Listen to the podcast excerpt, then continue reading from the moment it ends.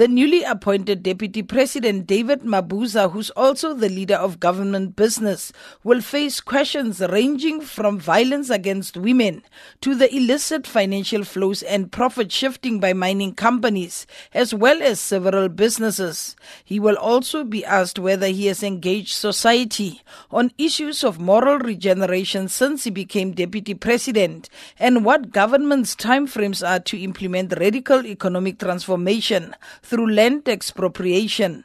Following the Deputy President's oral reply session, the Constitutional Review Committee will meet in the evening.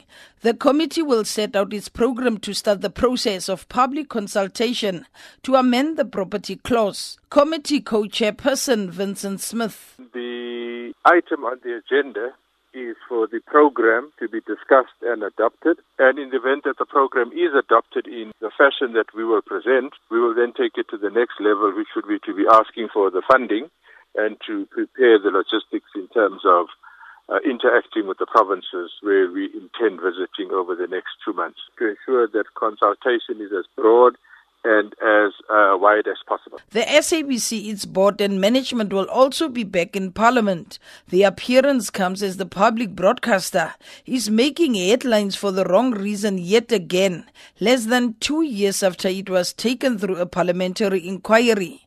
Committee Chairperson Humphrey Maxegwana says while the SABC will be answering questions on its second quarterly financial report, the committee also wants answers about the current state of affairs, which was highlighted in the media over the past days. The SABC is accused of restructuring some of its television and radio programs without consultation.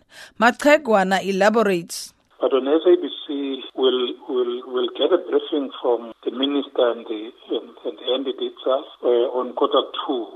Um, when we're dealing with quarter two, we'll have to get a deeper briefing on what uh, the expenses have been all about, as well as uh, all those issues that we see on media. The quarter two, that's just the main. Other issues are the side issues, which are very important uh, for us to probe. We want to hear all those matters from the horse's mouth, if I can put it that way. SABC board is going to be there, the management is going to be there. Uh, so those are the people who are going to give us uh, information.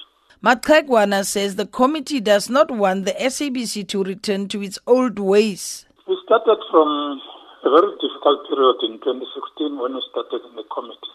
And let's wait and see, but we think that it must not go back to that situation again. If all these issues are, uh, that are raised in media are true, those are the issues that we are going to deal with uh, without fear or favor. We want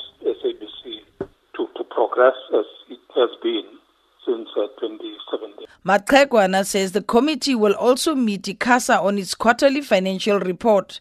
In addition, the committee will discuss the outgoing ICASA chairperson, Rubben Mohlaloga's response to the committee's decision to remove him as chairperson. The committee will start a process for his removal after he was found guilty of fraud and money laundering by the Pretoria Specialized Commercial Crimes Court earlier this year. Uh, we did discuss it in the last meeting.